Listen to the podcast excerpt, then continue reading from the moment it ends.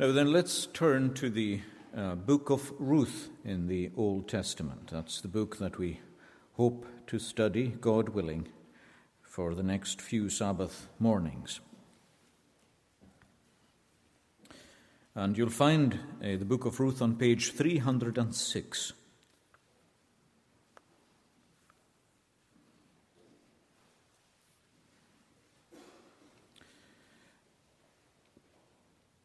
Now it came to pass in the days when the judges ruled that there was a famine in the land. And a certain man of Bethlehem, Judah, went to dwell in the country of Moab, he and his wife and his two sons. The name of the man was Elimelech, and the name of his wife was Naomi. And the names of his two sons were Mahlon and Chilion, Ephrathites of Bethlehem, Judah. And they went to the country of Moab and remained there. Then Elimelech, Naomi's husband, died, and she was left and her two sons.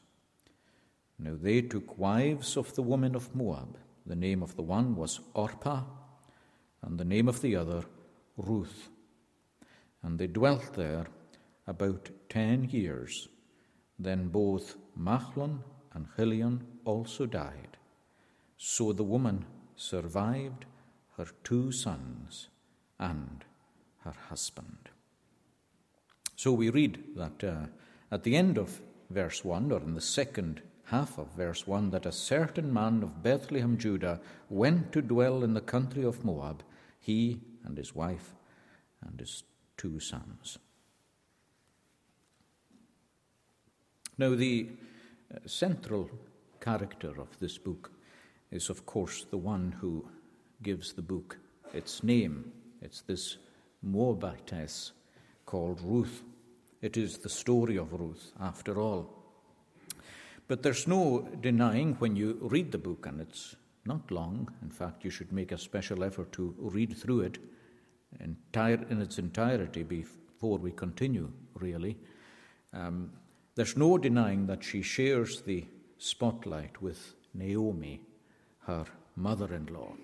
So much so that you can't really look at the story of one without looking at the story of the other. And that's why, as I indicated last week in the intimations, we're going to study both together as two women of faith.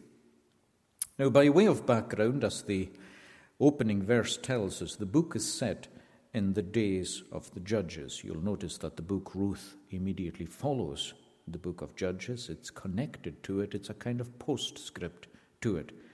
So everything that happens here in Ruth is set in the days of the judges. That was a 300 year period uh, between 1400 BC and 1100 BC. And the period was the period between coming into the promised land and the first king being anointed, who was, of course, Saul, the first king of Israel. There was a 300 year gap between coming into the land and having the first king. I'll say something more about the days of the judges tonight because we're beginning to look at Samson's life this evening. But it's enough to say for now that these days, these 300 years, were very troublesome times. And in spite of revivals, which God sent actually quite frequently, the general spiritual trend was downward. I think if you were to look back, let's, let's take the same time frame just as a period of reference. If you were going to go back 300 years in our own country, you would see several revivals, but you would undoubtedly see that the general spiritual trend is downward. Well, the same was true in the days of the judges. And by the time the 300 year period was finished, really things were spiritually very poor in Israel. What actually marked the end of that decline was the birth of Samson and of Samuel two babies that were born at the same time uh, that God was going to use very powerfully to change the spiritual climate in the country. But the book of Judges, if you read it, closes with very ugly and immoral scenes. There is a, a, terrible scene that closes the book of Judges. And when you finish the book, it's a, a spiritual refreshment, really, uh, to read this book and um, the obvious grace that God shows in it. But I think that reminds us of three things just in the passing. First of all, it reminds us that however low things are, God always revives his cause. He always revives his cause. And it's, it's good to remember that. It's good for us to remember it ourselves individually, that he will always revive ourselves and he will always revive his cause. The morning always breaks. And when things are very low, as they are right now in the church in our land, it's good to remember that. One day, God will revive his cause. Uh, his people have the victory, and Christ has won that victory. It reminds us, secondly, that even when things can be quite disastrous nationally, they can be quite good in certain places and amongst certain people. There are still things that God is doing, even in the darkest times, that will really gladden your heart and lift your spirit if you but look for it. Now, sometimes some of us, for whatever reason, are prone to always look at the darker things or maybe the national picture. But the book of Ruth tells us that whatever else is going on in the days of the judges, there is something here that is good. Um, God is doing a remarkable thing, and that is something that we should rejoice in. Uh, we're told in the New Testament by the Lord Himself that when one sinner is converted, that the angels themselves rejoice. And I think the way it's written, it's meant to imply that the heart of God itself is rejoicing. Now, if that is true over one sinner that repents, it ought to be true concerning ourselves in connection with one sinner that repents. There's something to make our hearts rejoice, and we should look for it and be grateful for it wherever we find it. That'll prevent us being too cast down. And again, just in connection with that, although the Bible often focuses on kings and queens and governments and people in power, uh, stories like this remind us that there are ordinary people that God is working with all the time. Now, there are special reasons why people like uh, David come before us and people like Solomon and so on. Sometimes we say, well, these people are living a different life from me, really, not just culturally, but, but they're at the top, they're, they're people in power. Now, that's true. Although God so records their lives that they have a lot to say to us still. But a passage like this reminds us that uh, the poor of this world are often rich in faith, or at least those who are not necessarily in power are sometimes rich in faith, and we can forget them and overlook them, but God never does. The kind of thing I'm getting at is, I suppose, something like this. You remember that Elijah uh, was complaining to God that he alone was left. Now, that's how he genuinely felt that he alone was left. And he, he felt that there was no spiritual power left in Israel, that it had all gone. Now, I'm sure sometimes you can feel like that yourself, that the power is gone. There's nobody left. But God rebuked him and said, There are 7,000 people in Israel who have not bowed the knee to Baal. In other words, they have not compromised at all in their worship. A lot of the people in Israel had. They had accepted this strange synthesis of Baal worship and Jehovah worship. Their prophets got on famously fine, and they mixed with each other and dined at Jezebel's table. So the official church was just in harmony with Baal worship. But God said to Elijah, There are 7,000 who are just not tinged with this at all. A reminder to Elijah that they're there and that God knows that they're there and in God's due season they will grow and they will flourish. So, this book reminds us, just by its very presence here, it reminds us of these things. Now, um, I'm not going to tell the story of the book. Um, I suppose to some extent, I assume a good number of you know it. Uh, for the benefit of those who don't, I think it's enough just to say this that the book records the story of a family who move from Israel to Moab. Uh, the family consists of a man and his wife, Elimelech and Naomi, and their two sons. Uh, after arriving in Moab, they left because of a famine, but after arriving in Moab, uh, the husband dies, and after a while, the two sons marry uh, two girls from Moab. Uh, Naomi decides to return to her own country of Israel, and her two daughters in law go with her because their husbands have died. Strangely, they both died. So she comes back, and her daughters in law, or one of them, I should say, comes back with her.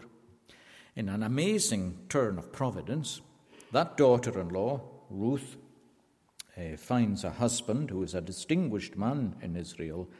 Uh, she marries him, and although she is a Moabitess, uh, miles away from God originally, she becomes an ancestress of David and ultimately of the Lord Jesus Christ. That's really what the story is about, although, of course, there's a lot more to it. It's easy to see it as a love story, and it is a love story. But when we call it that, uh, we mustn't understand that too narrowly. Because it's not just a story of love between uh, Ruth and Boaz, uh, it's also a story of deep love between a mother in law and a daughter in law. Uh, there's lots of jokes in our culture about that particular relationship, in laws. Uh, but, but this shows us how deep and how spiritual uh, such a love can be between those who are brought together through marriage in the good grace of God. They, in fact, in some ways, the love of Ruth for Naomi and Naomi for Ruth transcends what appears to us anyway, um, that of Boaz and Ruth. I'm not saying it actually does, but I'm saying from the scripture itself, it's something that strikes us more plainly. But again, it's not just a love story between them either. The, the real love that comes to the fore in this book is the love of God. It's the love of God. And it's the love of God first to, to a backslidden people. And that's a precious thing. A people who have drifted away somehow from Himself. He loves them and brings them back.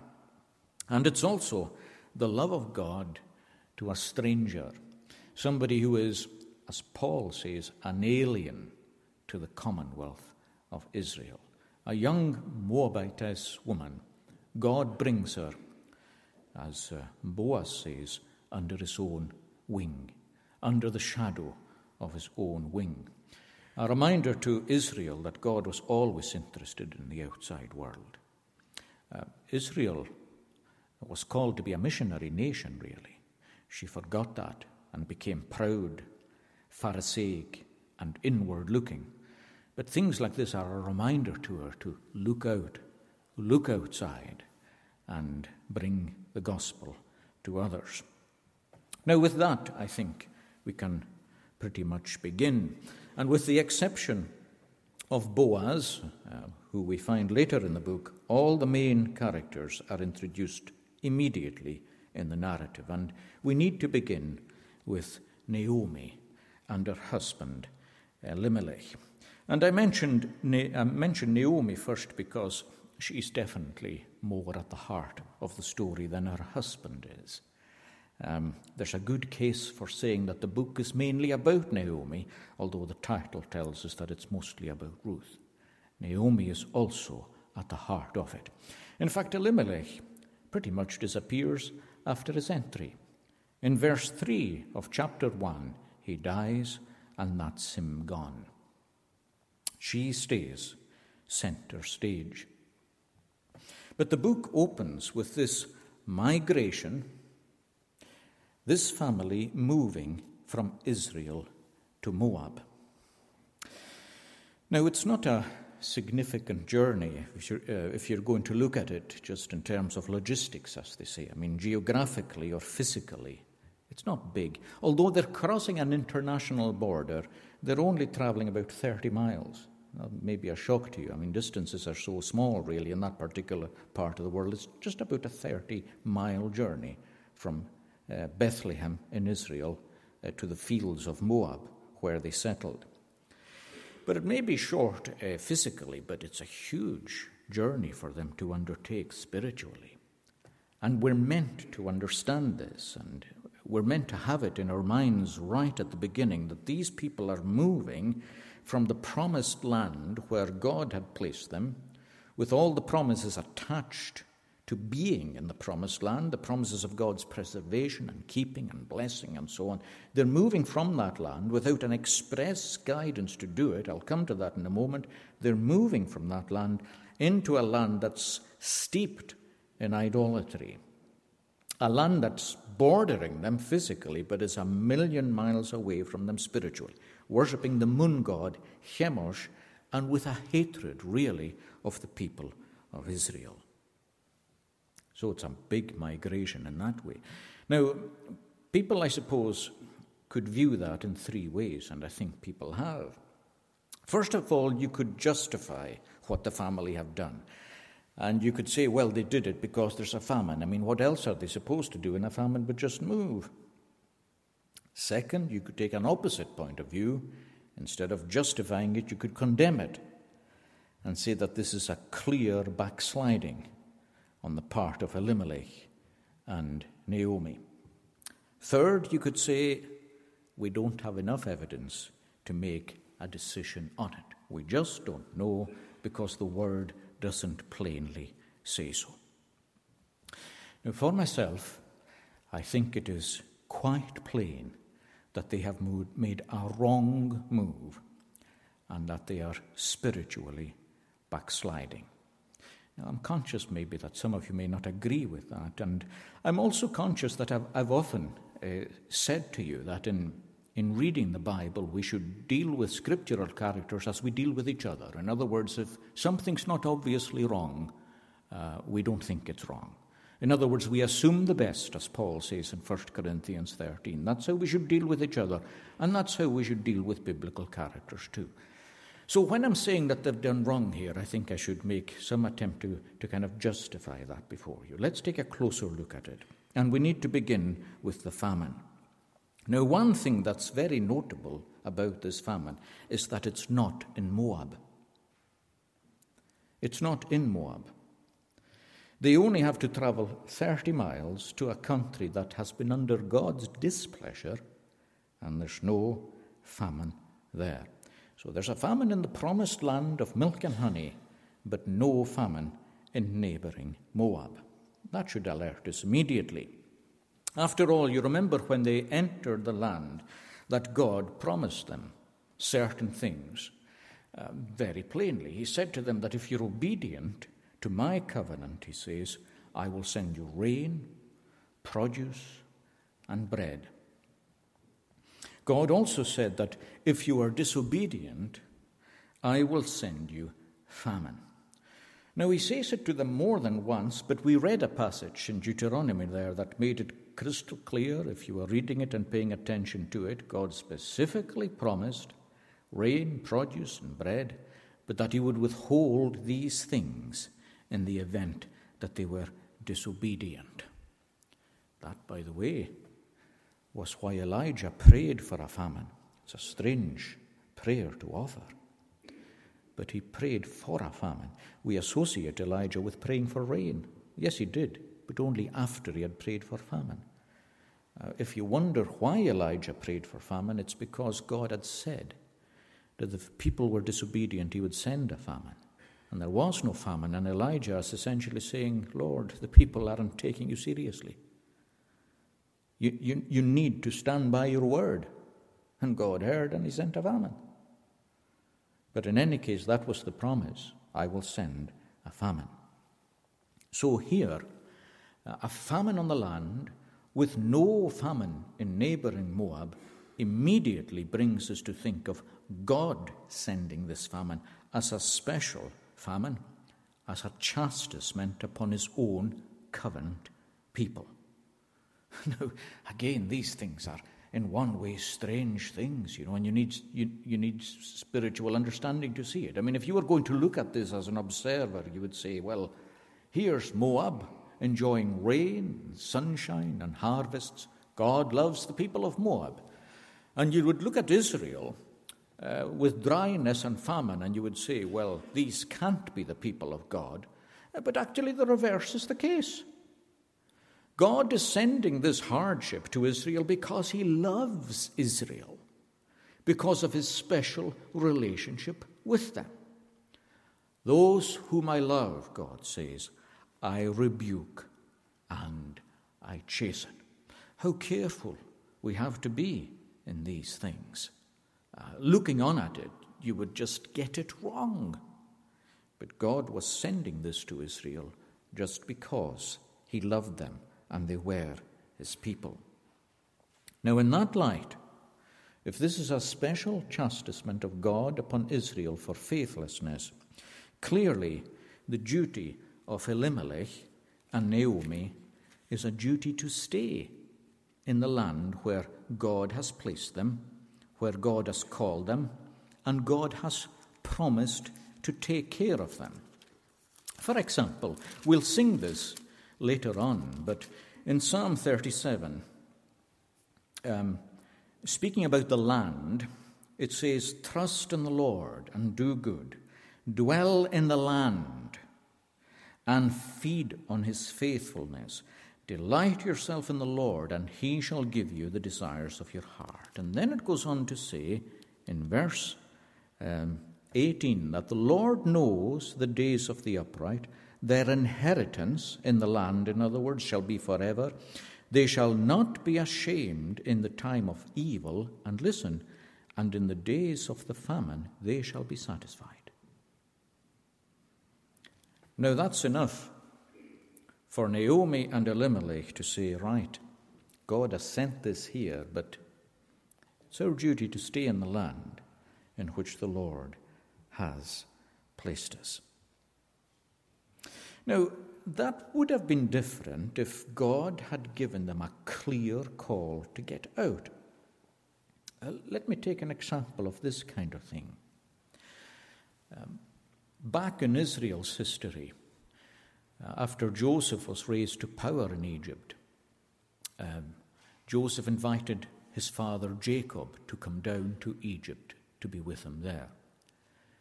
And Jacob's first response was to go, but then, just as he came to the border of the promised land, he stopped. And he set up an altar. And he spoke to God. And God spoke to him and said, Don't be afraid to go down to Jacob, to Egypt, Jacob. And then God explains to him why. But you see, you'll notice what's happening. Jacob checks himself and he says, I shouldn't really leave this place from, for Egypt unless God specifically means me to go there. And God gives him an express revelation to the effect that he should go down to Egypt. That's what I mean by a special call. In fact, Jesus' own father, um, Joseph, father in that sense, was the same. God had to come to him and say, Joseph, take your wife Mary and the child and go down to Egypt. Without that command, he, he would never go. I hope he would never contemplate going. So there can be a special word, but there's nothing like that here. What Naomi and Elimelech have to guide them is what you have and what I have, and that's the written word of God. That's what we've got too. I mean, there's no point in waiting for voices from heaven. Uh, God has closed the Bible and finished it, and here is our guide. And whatever is necessary, as the Westminster Confession of Faith tells us, whatever is necessary for faith and life is written in the Scriptures, and we're, we're not to look beyond that. But if they would search the Scriptures, they had three good examples to guide them. Uh, the first was Abraham. Now, we read the narrative. Shortly after he arrives in Canaan, there's a panic, there's a famine, and he goes down to Egypt. and he gets out of it by the skin of his teeth. How many of you have gone to Egypt and got out of it by the skin of your teeth? Abraham did. Once he took the false step of going there, he then started to be economical with the truth. He got his wife in trouble and himself in trouble, but God took him out of it. Uh, there's the example of Abraham's son, Isaac. In his days, too, a famine came into the land. And God came to Isaac and said, Stay in the land, for I will be with you. Are you noticing a pattern? Stay in the land, for I will be with you. The third example is a bit of a tragic one. It's Abraham's nephew, Lot. There's no pressure on him. Normally, pressure is some kind of excuse, I suppose. Well, no, it's not an excuse. It's a reason for our behaviour. It's never an excuse. Uh, but Lot, with no pressure on him, uh, lifts up his eyes towards the well watered plains of Sodom, and he chooses to pitch his tent there. And as you well know, before too long, he's got a house in the middle of the place, and he's well and truly stuck there.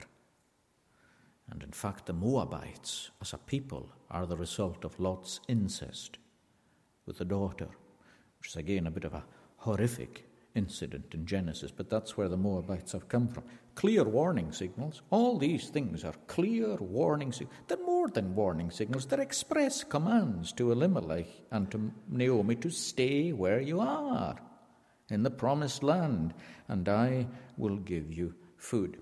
Now, I can't emphasize that too much, you see, because when we have clear guidance from the Word of God, that's the end of the matter. You, see. you can forget your prayers. Well, you know what I mean by that. Don't forget your prayers. But you can get, forget prayers for special guidance because you've got it.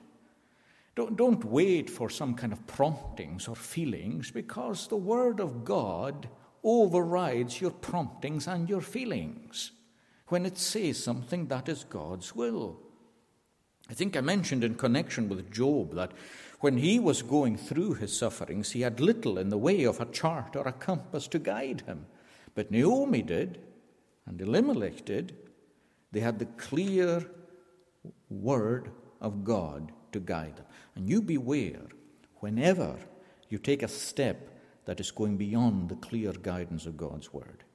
Especially when you say, Well, I, I just think that this is what God is telling me. Don't talk about what you think God is telling you when God has told you the opposite in the Bible. Now, two questions arise. First, why do they do it? And second, who's primarily responsible for it? First of all, why do they do it?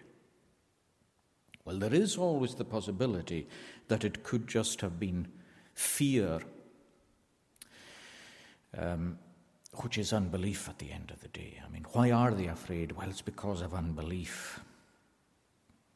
That's why we give in to fear, like David. I mean, poor David, when things were going fine, and then he just one morning said, I'm going to perish at the hand of Saul one day. Why did you say that, David? Why did you say that? I mean, God, God's extricated you from that man hundreds of times, and you then decide to say, Well, I'll perish at the hand of Saul one day. These things, they just come in and they get a hold of our minds and they govern our spirits, and away we go in the wrong direction. It may have been something like that. Maybe they just felt in Bethlehem, which was a very fertile place. Maybe they thought, well, if the famine is biting here, it's getting bad and it's going to get worse and we'll perish. So let's get out of here. May have been.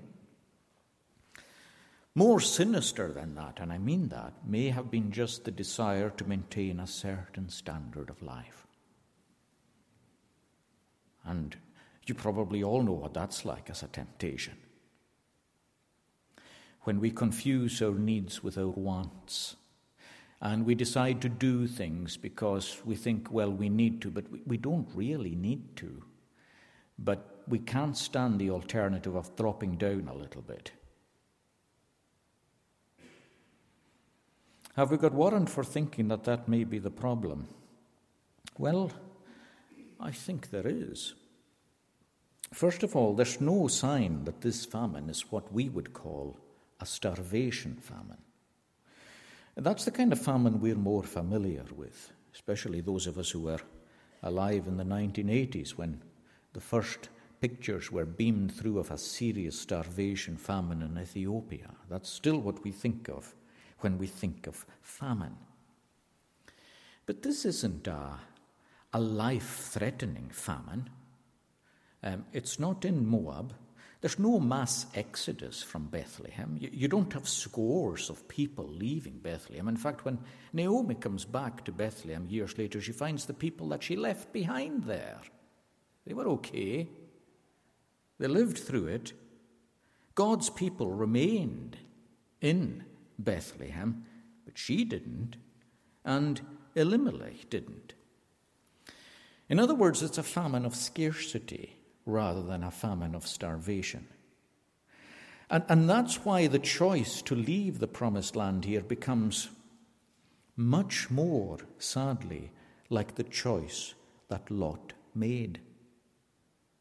It's just better there. Or we've got things here that we're losing, and we're losing fast.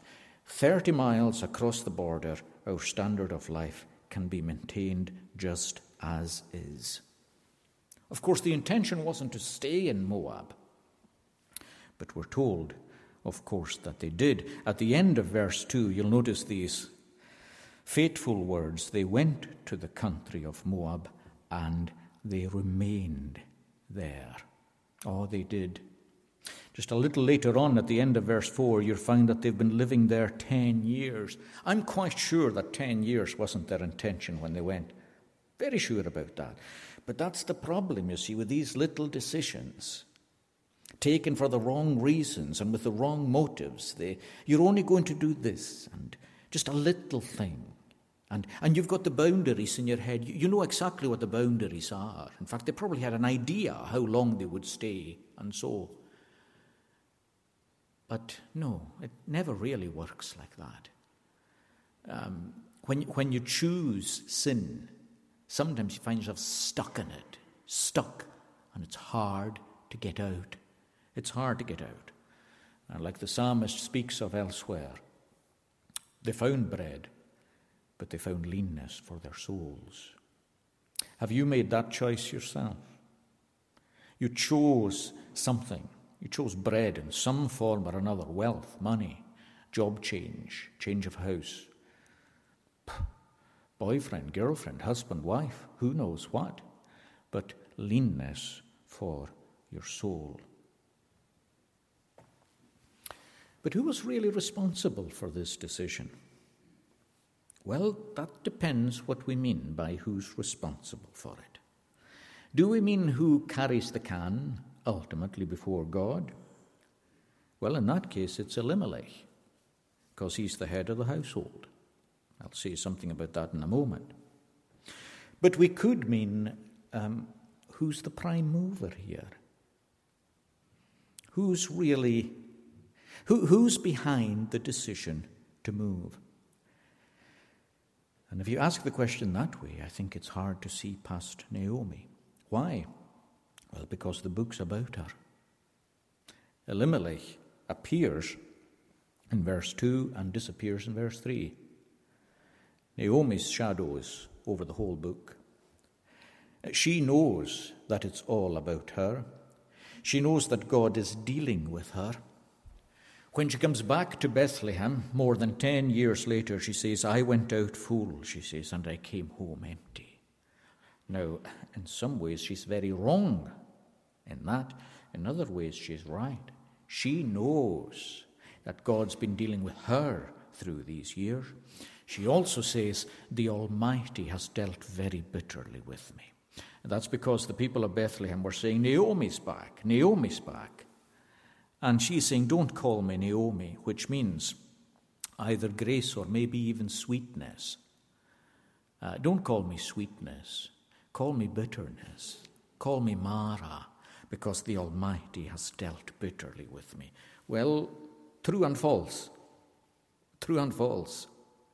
But you see, the point is, she knows that it's about herself. She knows that it's about herself.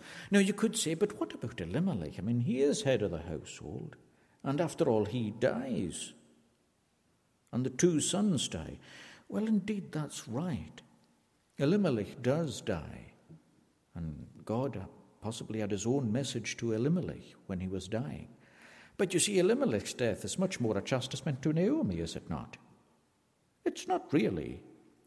Well, yes, it can be a chastisement to Elimelech, but it's really to her. Uh, think about it. Naomi's the one who's left in Moab. Naomi's the one who's lost her two sons, and she's lost her husband. And she's stuck in a heathen land. She is the one who is feeling the pain of the decision that was taken. Elimelech is not. Elimelech didn't even see his two sons die. He didn't even see that. But Naomi saw her husband die and her two sons die, and she's the one that God is dealing with right through this book. That's why I'm saying that we've got pretty good reason to say that the driving force behind the move is Naomi rather than Elimelech. Elimelech drops from view so quickly that we even wonder was he really a man of God? I mean, we don't know. But I think that's probably where the judgment of charity comes in. Uh, with no good reason to say he wasn't, so let's believe he was. But he disappears quickly from view. But you could imagine the kind of conversations that they had.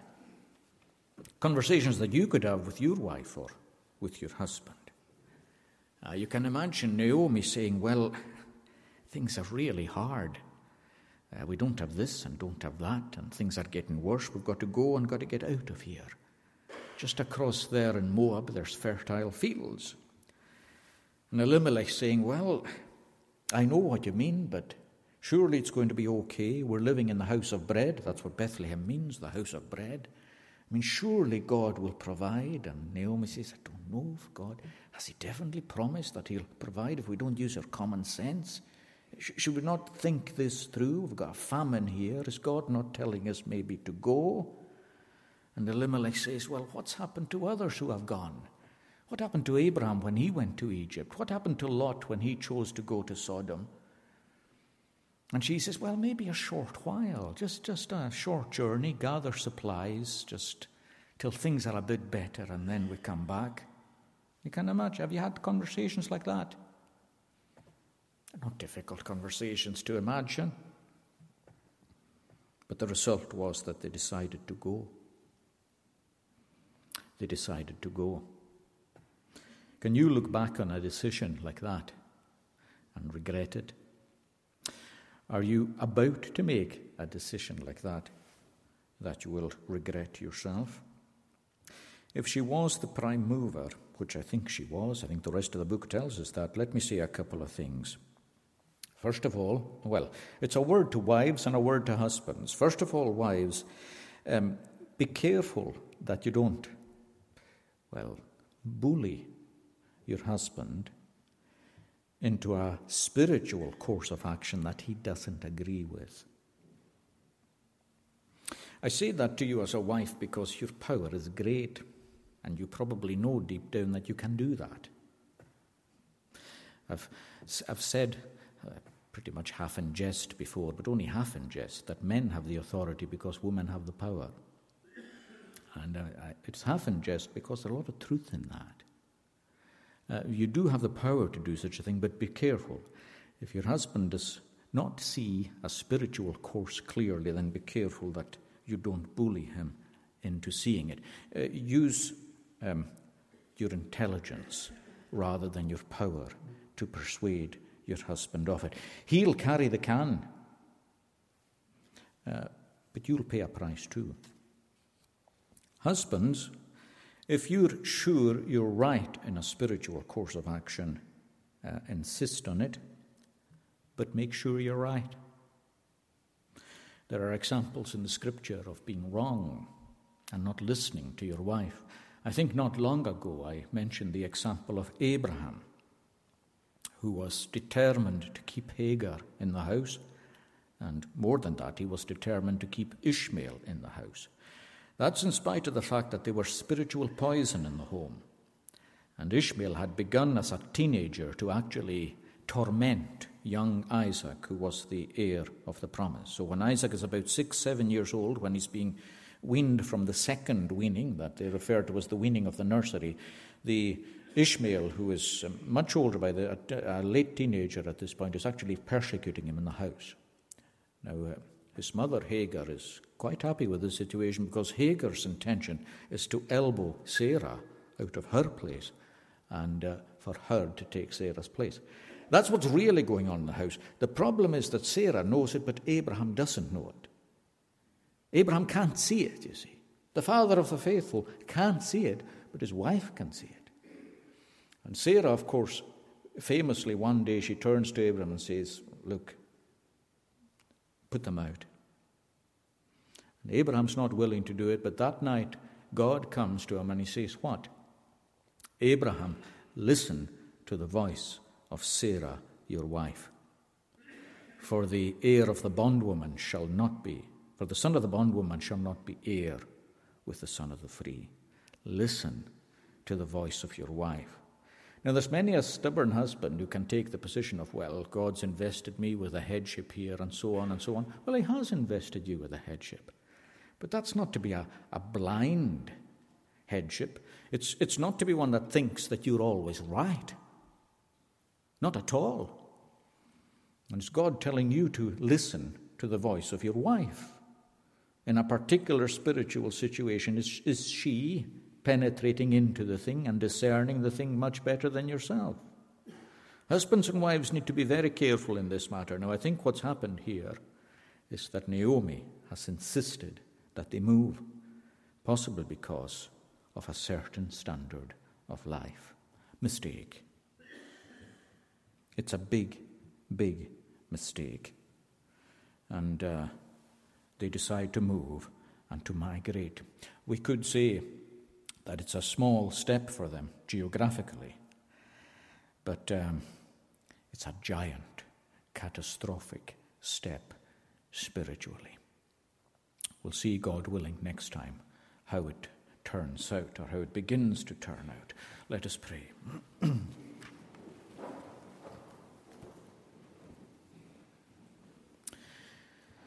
Our gracious God, teach us obedience to your revealed will at all times. Help us too not to be confused by other voices and feelings and temptations that so easily distract us. Help us as husbands and wives to be respectful of one another spiritually. And while wives need to recognize headship, we pray that the heads would recognize the importance of the influence of their wives too. Give us all the spirit of Samuel, who said, Speak, Lord, for your servant hears. And we pray to have that ear that is open all the time to your voice and to your guidance. We thank you for these things written in this book, written long ago, hundreds of years before our Lord came to this world. But how relevant and meaningful these words remain. And in the leadings and guidings that you gave, and even when they were ignored, we see the superintending guidance of God. For truly you do all things well, and we see you turning even pain and disobedience and difficulty and hardship to your glory and to your praise. For you are a great and gracious and merciful God. In Christ's name we pray. Amen.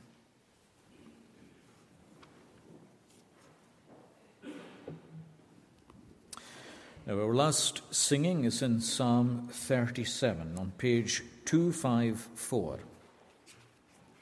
Page 254.